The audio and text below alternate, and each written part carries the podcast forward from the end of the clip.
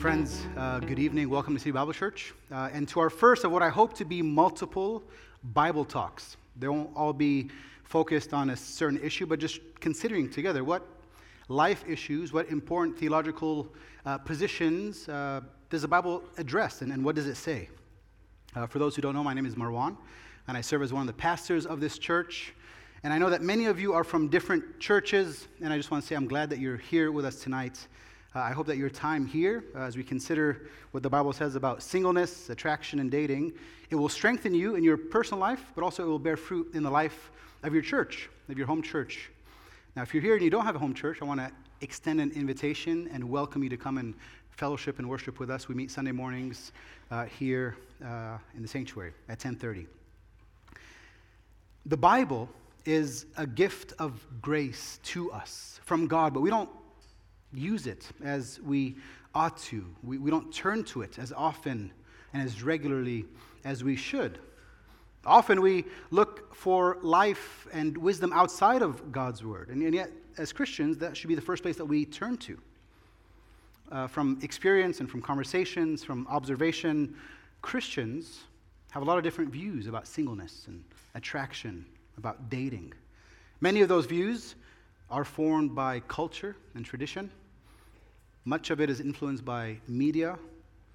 Some views, I'm sure many of you have heard lots of these things, uh, say they're Christian views, but really, if you dig down just a little bit deeper, it's just culture and tradition. And so the question before us tonight is what does the Bible say?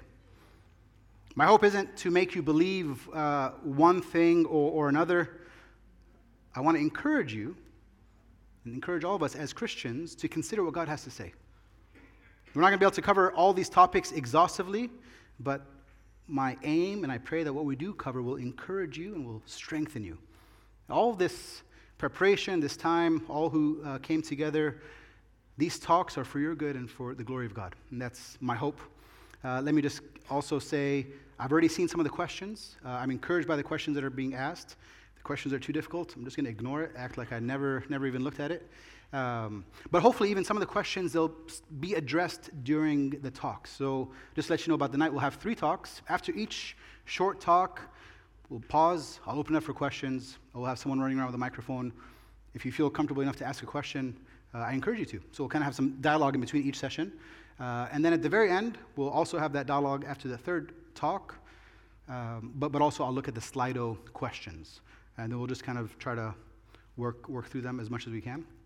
Again, I, I, guarantee you I will not have all the answers to all your questions, but my hope is that we can together look to what we understand to be authoritative and important and a source of life in our lives. So, with that, let's pray, then we'll go to our first talk. Would you pray with me? Lord, we thank you for, for bringing us here tonight. Lord, what a, what a joy to gather together to see brothers and sisters, many of us that we don't know one another. Lord, you've brought us here tonight, and we ask that you would speak to us through your word, as you are faithful to do. Father, we know that uh, though I've prepared certain talks and there will be certain things that we'll discuss, Father, you know the hearts of every single one of us here tonight. And so we pray that you would do the work that only you can do. Father, you would encourage those that need to be encouraged. Father, that you would strengthen those who are weary and weak tonight.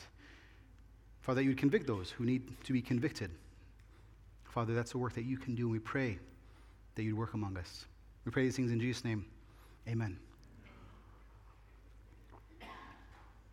Singleness.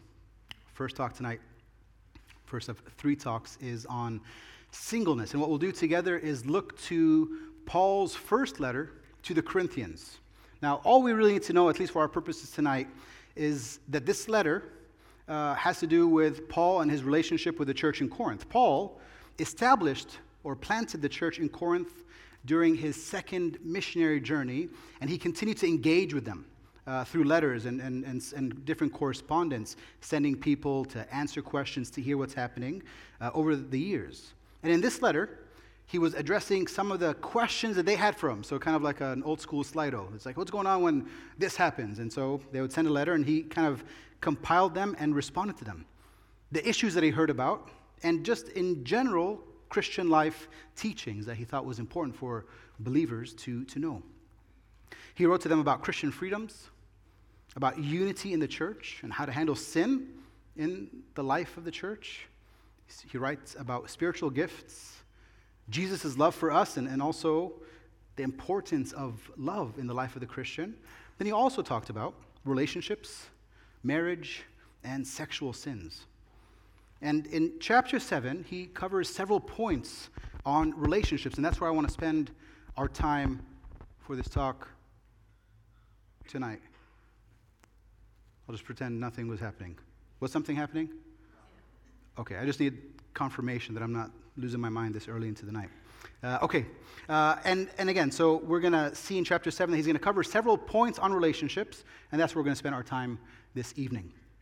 Now, what I hope that you'll see and more deeply understand is that singleness is a gift. Singleness is a gift. Uh, if you have your Bible, you're welcome to turn to 1 Corinthians chapter 7, but I believe that should be on the screen as well. 1 Corinthians chapter 7, verses 7 through 9. 7 through 9. Paul writes here I wish that all people were as I am, but each has his own gift from God. One person has this gift, another has that. I say to the unmarried and to widows, it is good for them if they remain as I am. But if they do not have self control, they should marry, since it is better to marry than to burn with desire. So, Paul is writing this as a single man, right? And he says that he wishes everyone to be single as he is. Now, we should clarify that it's very likely, we don't know it for certain, but it's very likely that Paul was a widower. That means he was once married in his life, and either his wife left or, or likely died. Uh, the reason that people believe this generally is because of the linguistic context of this passage, but also Paul was what? He was a Pharisee of Pharisees. Uh, he was in the Sanhedrin. And so it's almost unthinkable as we look at culture and history and, and uh, uh religious Judaism for someone of his religious status not to have been married. And so it seems that he was likely uh, a widow, a widower.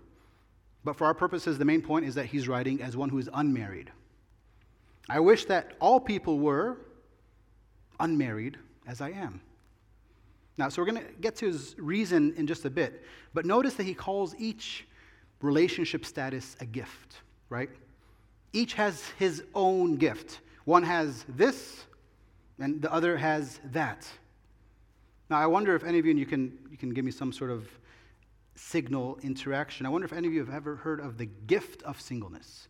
Is that something you've heard maybe in your Christian background upbringing? There's a gift of singleness. Now, the idea of that is that some people are born with the desire and the preference to be single, to remain single for their whole life.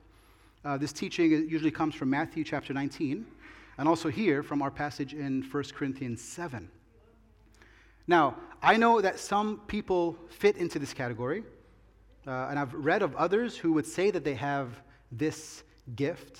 But if we look closely at the passages, that's not exactly what Paul is teaching. That's not what he's writing about here. Now, whether it's a decision that a person has made on their own, maybe a situation that's left them to be single, or just a lack of desire, the point is that there is a deep contentment in their status right? And so Paul is teaching here that it isn't about special and a spiritual gift of singleness, right? It's not like Paul saying, wow, look at them. They have the gift of singleness. That's how I thought this was. But that's not what he's talking about here. No. He's saying that singleness is a gift.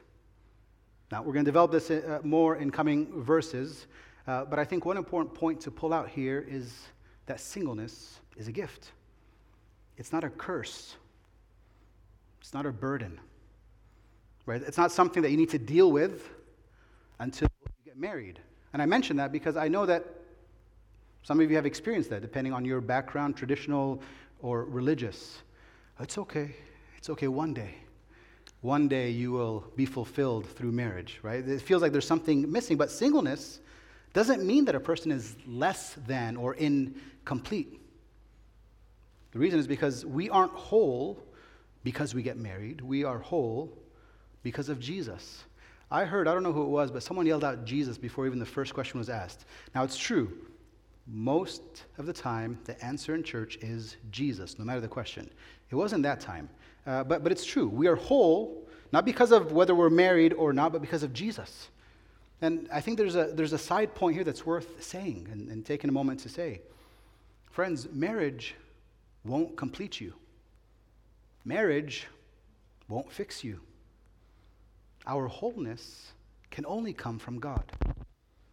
Augustine of Hippo famously said, You have formed us for yourself, O God, and our hearts are restless until they find rest in you. Not in a person or a romantic relationship, but in Him alone.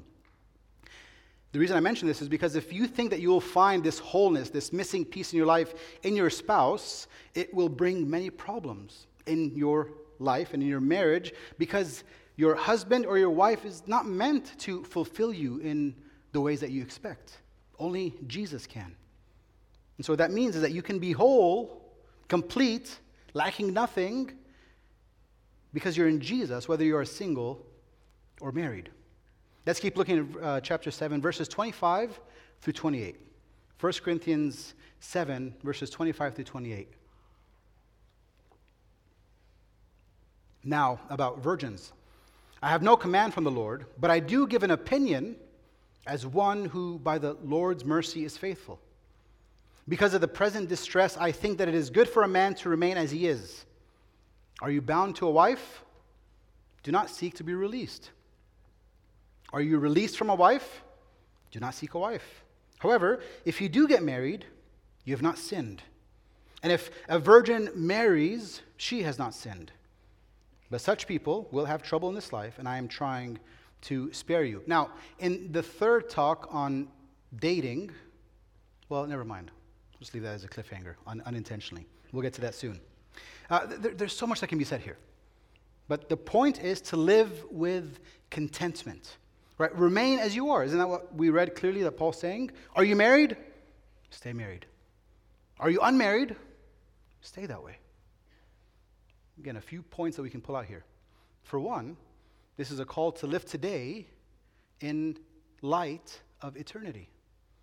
Right? Don't live today just trying to get to the next season of life whatever that might be. But tonight we're, we're considering singleness, right? So if you're single and you desire to be married, don't live your singleness just as this waiting period that you just can't wait to get through. No, that's not living in contentment. That's not living as someone who's whole in Jesus. That's just waiting for something that's different. There's also a call here to recognize the sovereignty of God. If, you're, if you want to be married right now and you're not married, it's not because uh, you don't have enough game or style or whatever it might be. Right? It's not that you're too shy or, or whatever reason you might think, well, this is, you know, if I just if I just had more personality or whatever, whatever it is. No, it's you're single right now because God has you single. We can be content and grow in contentment as we realize that God is in control of all things. And as you recognize God's grace in this season, uh, you will rest and have peace as you see also that there is purpose in your singleness. The next few verses we'll look at purpose, but I, I first want to say that your, you can only see your current relationship status, again, from the scripture. Either you're currently married or you're single. You can only see it as a gift if you have a right understanding of two things the gospel and identity. Otherwise, you'll see, see it a burden. Well, I wish I had a different wife or a different husband. I, I so, so much desire that I was married that I'm so unsatisfied right now. No. The only way that we can understand our current relationship status as a gift from God is if we have a right understanding of the gospel of identity. Friends, as, as followers of Jesus, you're not first someone who is single or married. That is not who you are in your deepest self. You are first someone who was brought up from death into life. You are a sinner who's been forgiven by God. You are an heir with Jesus Christ, the only begotten Son of God the Father. That's who you are. And Paul continues here to explain why being single should be seen as a gift. Look with me at verses 32 through 35. 1 Corinthians 7 32 to 35. I want you to be without concerns the unmarried man is concerned about the things of the Lord, how he may please the Lord. But the married man is concerned about the things of the world, how he may please his wife. And his interests are divided. The unmarried woman or virgin is concerned about the things of the Lord so that she may be holy both in body and in spirit. But the married woman is concerned about the things of the world, how she, she may please her husband. I'm saying this for your own benefit, not to put a restraint on you, but to promote what is proper, and so that you may be devoted to the Lord without distraction. So, where, where is the gift in this season of your life? For most, I imagine you're single in this room. We can say the gift is that you can have a single minded devotion. Single minded devotion, right? Isn't that what we see here? Paul is saying that for those who don't have a spouse, you can devote your life to God in ways that you wouldn't be able to if you're married. Whether you're single for a few months, or for a few years, or for the rest of your life, you have, what the scriptures say, a special opportunity to focus more on your efforts and energies towards God. Now, again, that might seem lame. Like, yeah, that sounds nice, but you're over spiritualizing my desire for marriage, my hope to connect with a person that I'll fall in love with.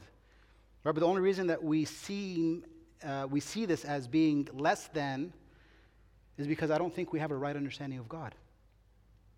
At least a deeper understanding that we need to continue to grow deeper.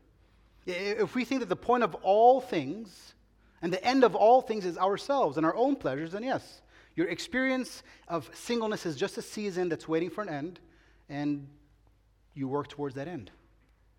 But if we rightly understand who we are in light of eternity, in light of the King of glory, in light of the Creator of heaven and earth, if we recognize that He and His glory and His ways are more important and more beautiful than anything else on heaven, in heaven or on earth, there will be a deep delight and a joy that you have the opportunity to devote more time to Him and to His work.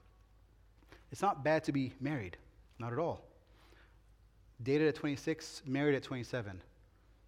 Just some of you answered, so somewhere in between, in between those. Not 39. Where's Luai? You, you, you're way off. You know I'm 40 now. That would be very confusing. I have a seven year old son and all these things, right?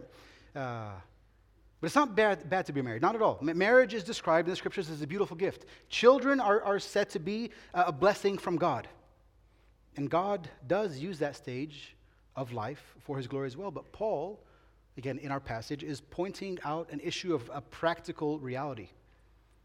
If you're single, you don't need to make as much money. Right? You don't have to. Did someone say amen? Yeah, great. Um, it's true. Right? You don't have to coordinate your schedule with your spouse.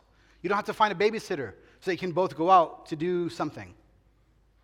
Right? You have less responsibilities at home, which means that you have more space to serve God. It's, it's an issue of a, a, a practical and a, and a real reality in your life. Paul says that in your season of singleness, whether again it's for a moment or for a lifetime, you can have deep contentment and purpose and a single minded devotion. Now, let me say just one last thing for this talk. Again, there are going to be three short talks, uh, and then we'll open up for some questions. The Bible, even though singleness, you can be whole and complete and remain unmarried, the Bible is very clear that none of us were created to be alone. Right? We're not good on our own. But we don't need a spouse. We need community. We need friendships. We need family. We need accountability. We need support. We need one another, and we see this description of what life looks like as a part of a spiritual family, the community, and the gathered people of God in the local church. We need those things. And, and, and I want to encourage you to, to uh, find life in your church. And if you're not a part of a church, please come here. You need us as much as we need you, but you don't need a husband or a wife to be stable or fulfilled or happy in this world. We are whole in Christ and in his body of believers.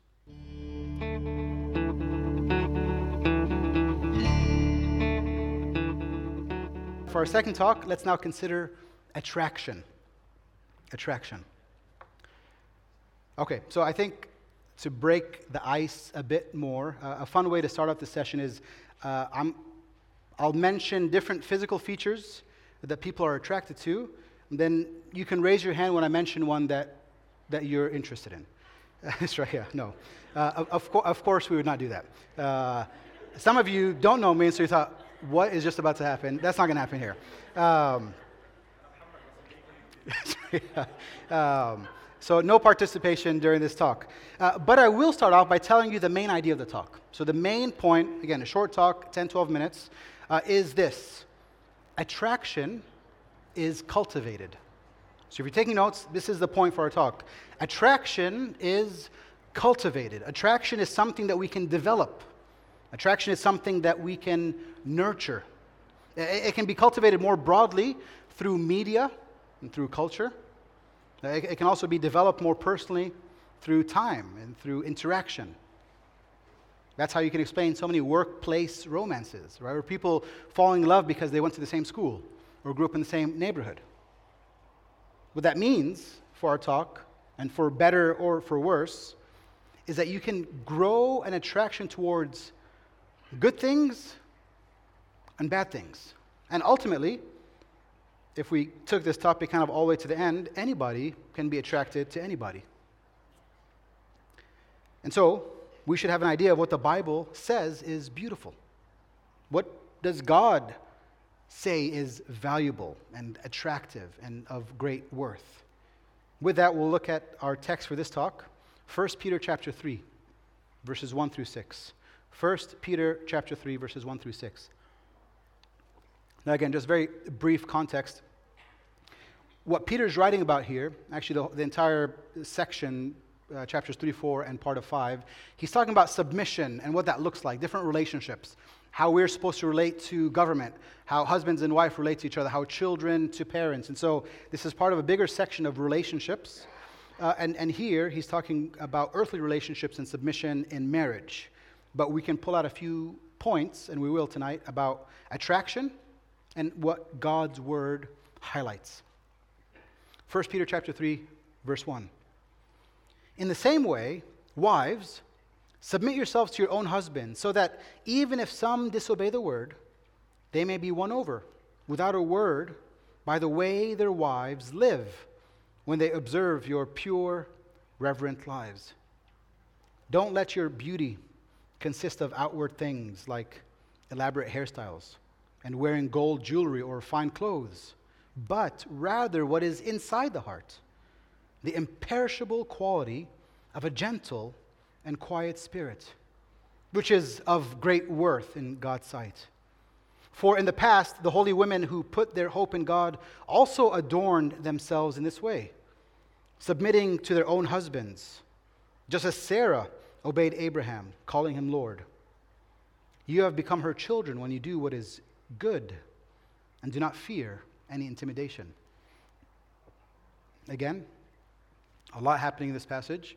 And actually, a couple of years ago, we went through it as a church in the book of 1 Peter. So if you're interested to learn more, you can find a sermon a little bit on a broader con- uh, context. But what we see in the passage is there's lots of contrasts, aren't there? Right? Beauty should consist of these things, but not those things. And so let me repeat them briefly. Don't let your beauty consist of outward things like elaborate hairstyles or jewelry or fine clothes. Beauty is a pure and reverent life, a gentle and quiet spirit. Now, let me say, ladies, this isn't a dress code. And, and I, I say that mindful that some of you maybe have grown up in a place or in a church uh, and have been told this is modesty and beauty and holiness in the sight of God. And I, I say, I'm sorry if, you, if you've been told that this is a dress code for a Christian woman. Churches have, have often missed the point of this passage and they set rules for what women should wear no makeup, no jewelry, long sleeves, sermons about those. But that's not what Peter's saying. And so, get your hair done if you'd like. Wear clothes that make you feel beautiful. Right? This text isn't meant to be restraining. This text is meant to be freeing. How?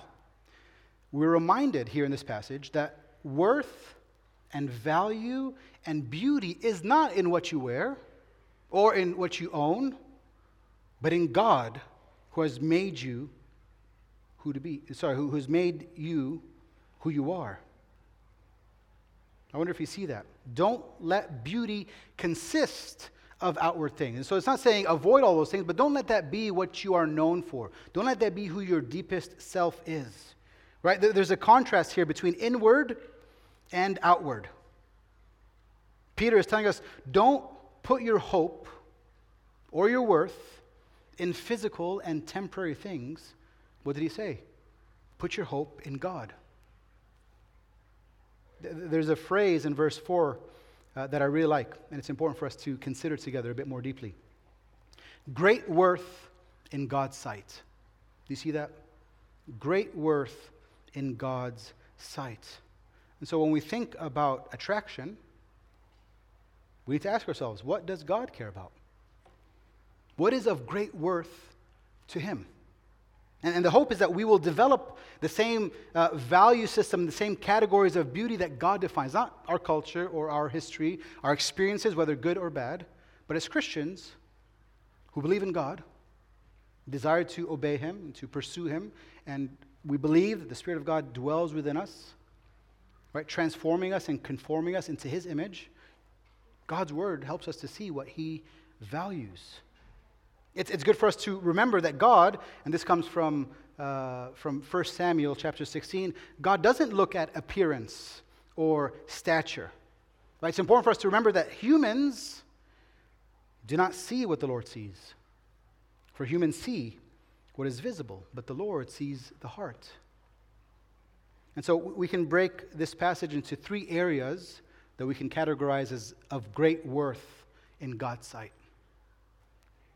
eternal over temporal, spiritual over physical, and inward over outward. So let me repeat those again. What is of great worth in God's sight according to 1 Peter chapter 3? Eternal things over temporary things. Spiritual things over physical things.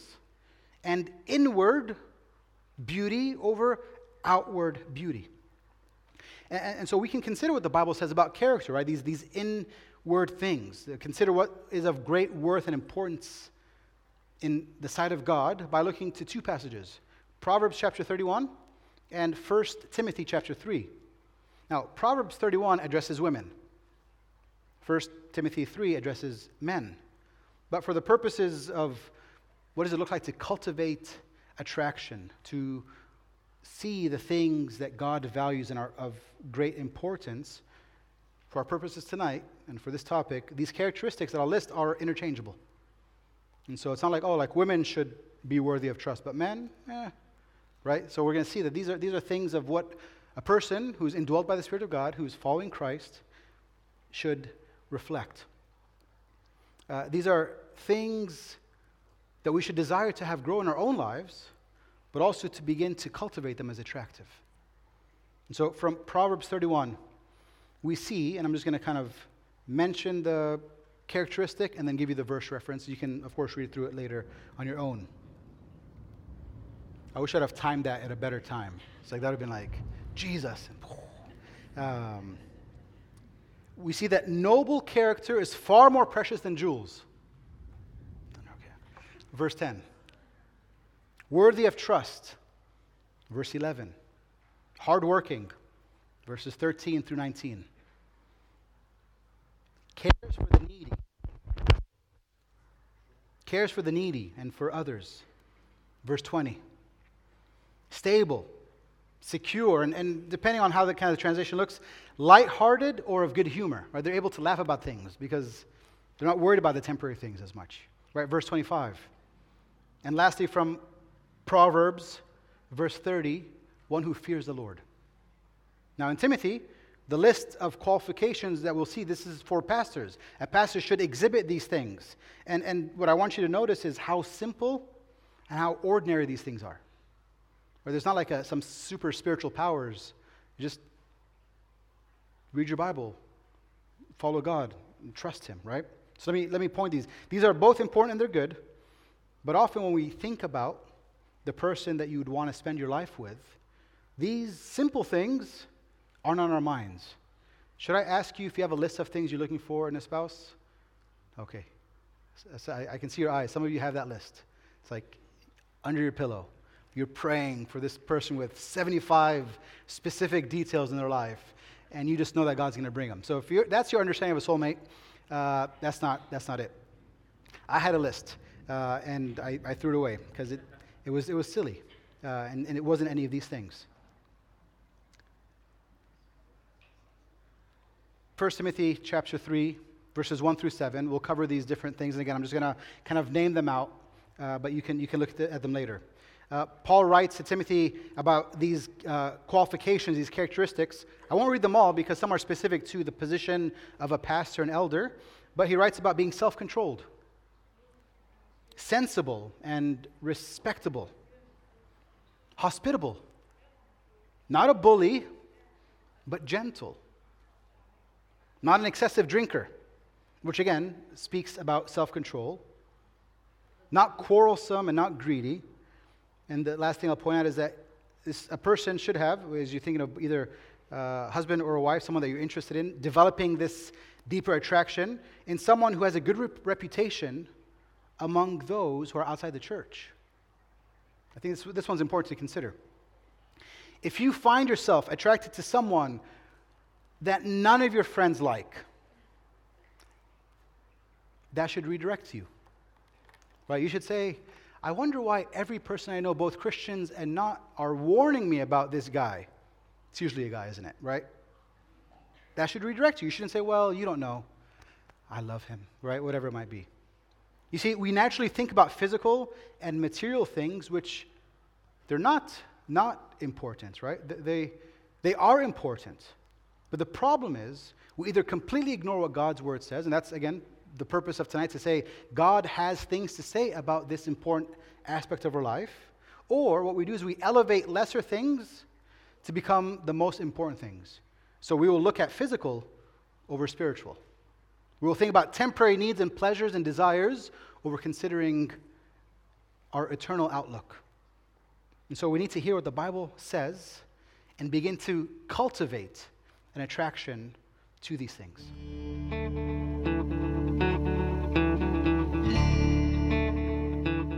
Third Talk Dating. Uh, so today is January 12th. So, and you might be thinking, Pastor, I have already finished my Bible in a year reading plan in the first two weeks of 2024. And I didn't read a single thing about dating. And first of all, I'd be very proud of you to have read the entire Bible in two weeks. And, you know, you've encouraged me. Uh, but second, you would be right. Uh, the, the Bible doesn't address the issue of dating at all. And so then it's, it's fair for us to ask how are we going to look to the Bible to consider what it says about dating or what we can learn about dating? Now, I'll, start off by saying that dating isn't in the Bible because that was never the culture for most of human history. The Bible is a real and historic book that was written in time and space, and, and dating is a newer concept. The, the cultural practices of the day is what we hear about and, and, and read. And it's really still the case in many parts of the world that women are given away in marriage. And so that was what's happening there. So the concept of dating just doesn't even exist. But even though the Bible doesn't directly talk about dating or courtship, that's always the Christians say, oh, well, we're not dating, we're courting each other, or whatever it might be. Uh, the, the, Bible doesn't directly speak about either of those things and doesn't prescribe a certain process or a formula for how to get married. Because it doesn't address any of those things, it doesn't mean that the Bible has nothing to say about the subject. The Bible speaks about love, speaks about relationships, speaks about community. And, and there's much truth and wisdom and principles that we can consider and apply to the area of dating.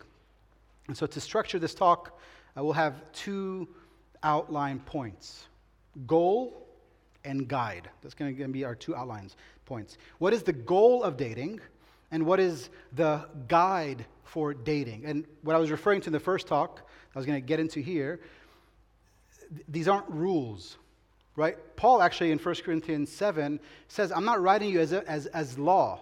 but he's wanting you to consider. Use your mind, use, use uh, your discernment and, and what you know about the world and people and these kinds of things. Right? And so this, this is uh, wisdom from the scripture. We'll consider it together. So the goal of dating and the guide or a guide for dating. Friends, if you're a Christian, the very simple end, the goal of dating is marriage. Uh, it's not about companionship or romance, though those are wonderful benefits and joys of marriage. Dating isn't meant to give you the things that you get in marriage, it's meant to get you marriage. So it's not like, okay, well, we can kind of start to experience and see it, it's, you know, whatever it might be. No, the, the end and the goal of dating is marriage. And there's a lot of things that can be said about this point, but I'll point out one thing. This means if you're a Christian, you shouldn't date a non Christian. That's, it's biblically wrong to have an interfaith marriage. Uh, we can spend a long time if we'd like, and I'm happy to stay here longer tonight after we're officially done. Uh, but we can see throughout the Old and the New Testaments that it is biblically wrong, it is, is prohibited, it, it should not happen. And so, if Christian dating is meant to end in marriage, and marriage shouldn't be between a believer and a non believer, then it's, it's a very simple understanding that you shouldn't date a non believer. Now, I could just say it's wrong and then just move on. It's a sin. Most of you agree, you know that, and just move on. But, but I want you to look at this purpose of God through the eyes of wisdom, through using your understanding. I want you to consider together with me. Three quick things on why you shouldn't date a non Christian. Number one, it's not ideal. Right? If you're a follower of Jesus, and I, and I, mean a true follower, someone who's not just here's my identity card, here's where my family is registered, you can see that we, you know, we belong to the, the, the household of faith. No, but if you're someone who has repented of your sins, who understand that there's nothing you can do to earn the love or the acceptance of God, if you understand that Christ has lived the life that you can't live and has died the death that you deserve, and that you are made righteous and made right and welcomed into the family of faith because of Jesus, not because of you. If you believe the most important thing you can believe in the world, then your primary passion is Jesus. Right? What, what that means, and this is why it's not ideal, is that your non Christian partner can never understand your deepest passion. They'll never understand your most true identity. Because again, you're not first someone who is married or, or not married. You're not first what you do for work. You're not first the son of someone or the father of someone else. You are first and foremost, most deeply, a person who's been transferred from the kingdom of darkness into the kingdom of light. You're a person who has life. First Peter talks about you are a person that has a living hope because of the resurrected Christ. And so your deepest passion and your most true identity will not be understood by the person who is not a Christian. Number two, it'll lead to issues relationally. And so your outlook and your purposes and your worldview in life are different. The, the Bible is very clear about that, right? It's as different as it is as light is from darkness and as different as life is from death. And if you're dating a non Christian and that ends in marriage, friends, let me just tell you up front the complications will be many. Raising your children, as one example. How, how you view your money or how you spend your money for another. Number three, it'll lead to compromise. Uh, if your convictions aren't shared by the person that you're closest to, you will compromise your convictions. When I first prepared my notes, I said, it is very likely for you to compromise because I kind of want to soften it, leaving hope that maybe, just maybe, you will be the one who won't be pulled down, but maybe you'll pull them up.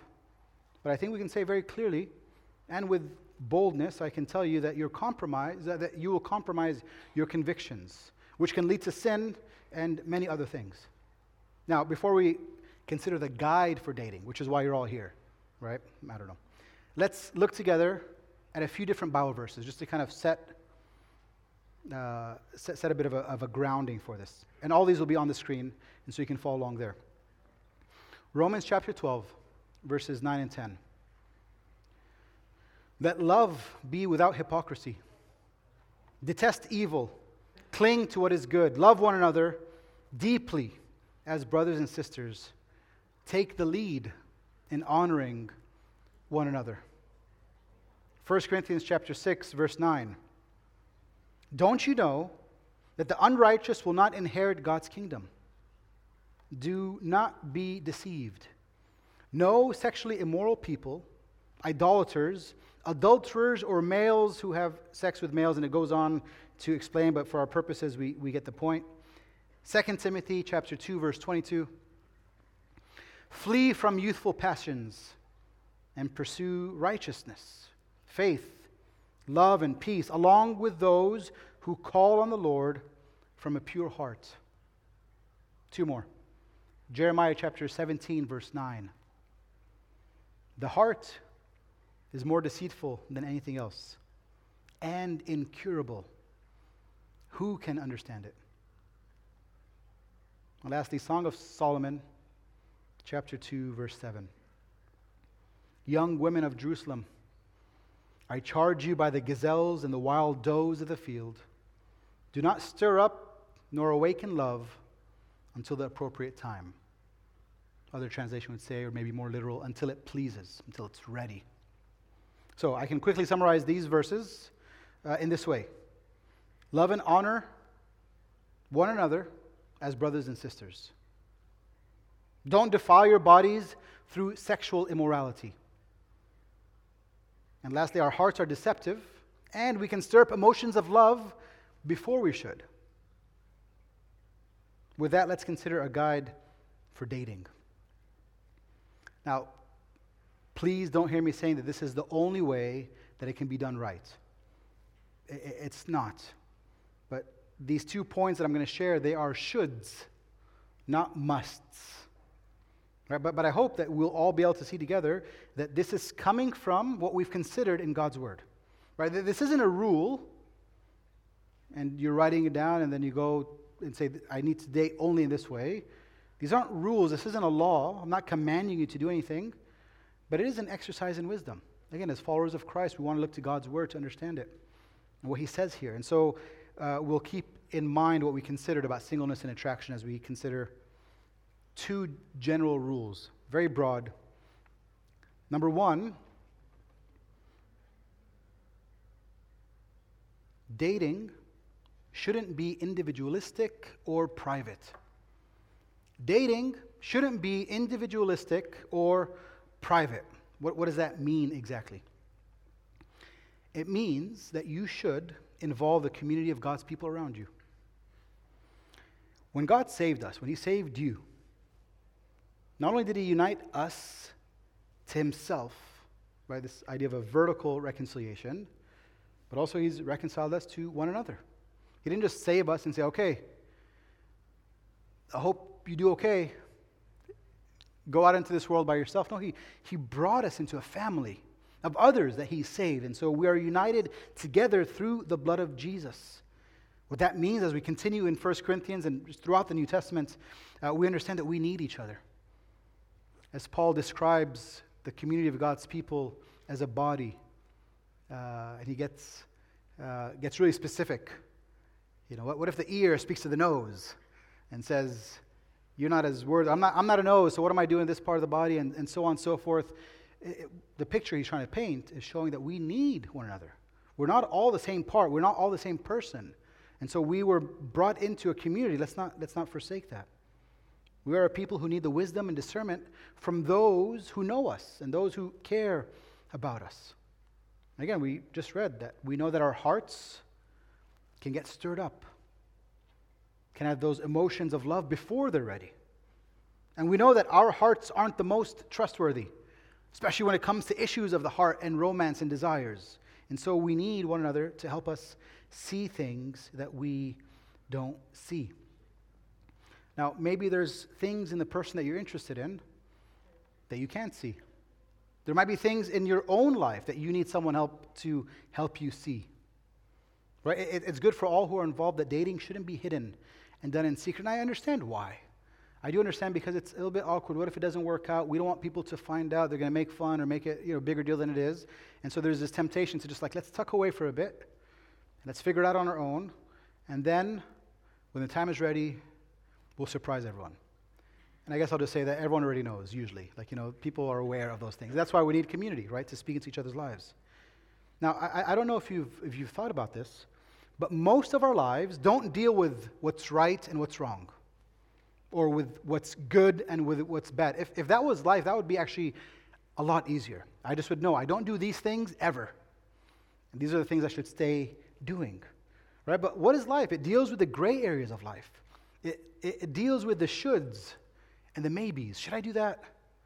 Maybe this is the decision I need to make about my entire future, right? It's about exercising wisdom. And so we shouldn't take it upon ourselves to figure out anything, for one, but I think especially when it comes to matters as important as romantic relationships. And so here's an example. Let's say there are two lovely people here at City Bible Church. Both are believers, right? That's important. Check. Both love Jesus. Check. Both aren't married. Check. Can they get married? Yeah, of course. So then they should be able to date. Yes. But maybe we need some more information right? Just because two people are technically able to be married, you want to find out are they compatible? Are things happening? Are they in the right place of life? You know, we want to think about things. So let me give you a little more information. One is 18, and the other is 80. Why are you laughing? They could fall in love, right? But here's the question it's not an issue of right and wrong, right? Technically, they check off, yeah, it's, it's, it's ridiculous on purpose, right? Uh, it, it's not an issue of right and wrong, but there might be some conversations that they would benefit from. Right? Some things that they might not have considered that would be good for them to consider before they start dating or moving forward towards marriage. Now, if they started dating in private, again, it's a bit of an exaggerated example, but hopefully you can fill in the, the details. But if they started dating in private without involving other voices, what happens, again, this is because our hearts, because we're humans, because we're, we're created with a spirit and emotions and, and feelings and experiences and desires, they might reach a place emotionally where it's too hard to stop. Technically, they're allowed to get married. It's not wrong, it's, it's not against God's word. But there may be areas of the life that will be affected because they didn't consider, they didn't involve other voices in their life. And it could bring much hurt and pain. Right? And so we're mindful of that. Uh, second point under a guide for dating we're almost done. They'll open up for Q&A. Dating should begin in groups. Dating should begin in groups. And, and there's a big, like I have mine underlined and bolded in as the word should. Again, th- this isn't a rule. You're welcome to quote me, but also quote that I'm saying should, not must, right? And, and this isn't always about being with other people. This isn't about the issue of, well, we don't want you to fall into sin. If you're alone after this time, you're going to sin. And so it's, it's not like we're pr- protecting you and afraid that you're not going to be able to uh, remain pure or holy, whatever that is. It's more that, I think we can say this way predating should begin in groups. And let me explain. Usually, two people go on a date to get to know each other, right? That's at least Christian dating. That's, that's the idea, or an idea. Uh, there has to be some sort of surface level of attraction and interest. I'm not just going to date someone that I don't enjoy looking at or hasn't, haven't thought about anything about them just like never consider them once. I'm not going to ask that person on a date, right? And so they pursue it to see if there's anything there. That's general idea of dating. Is there something that could work out? And, and that step has to eventually happen.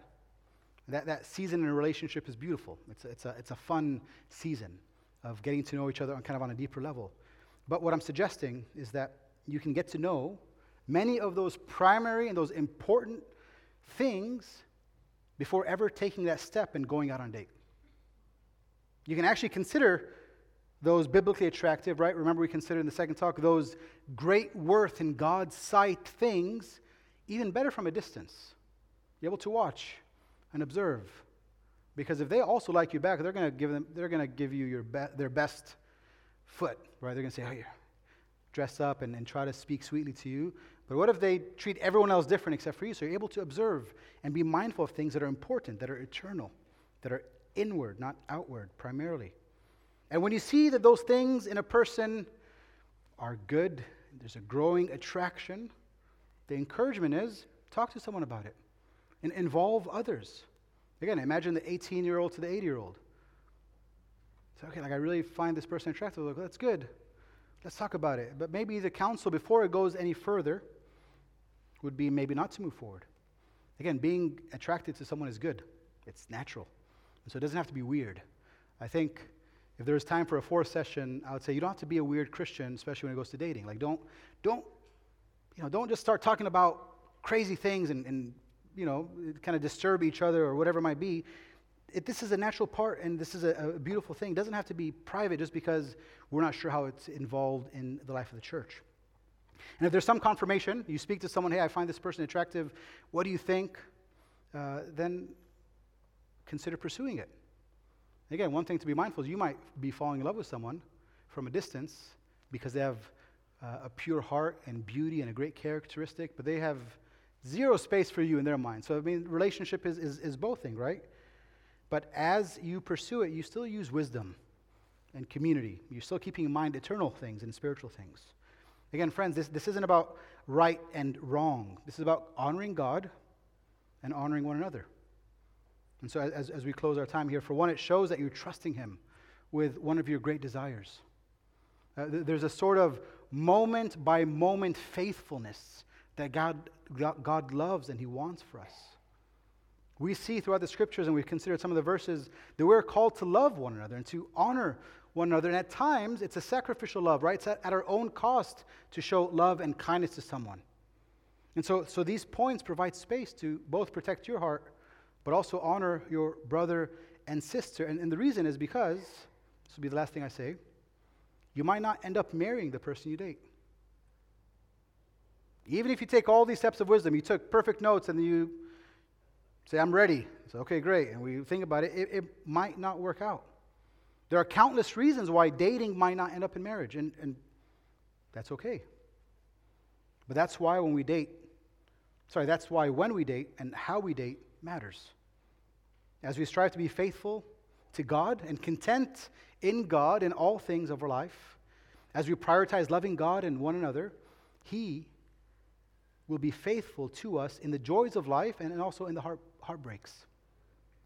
Friends, let's just remind each other that the end of all things isn't dating or sex or marriage, but Christ and His glory.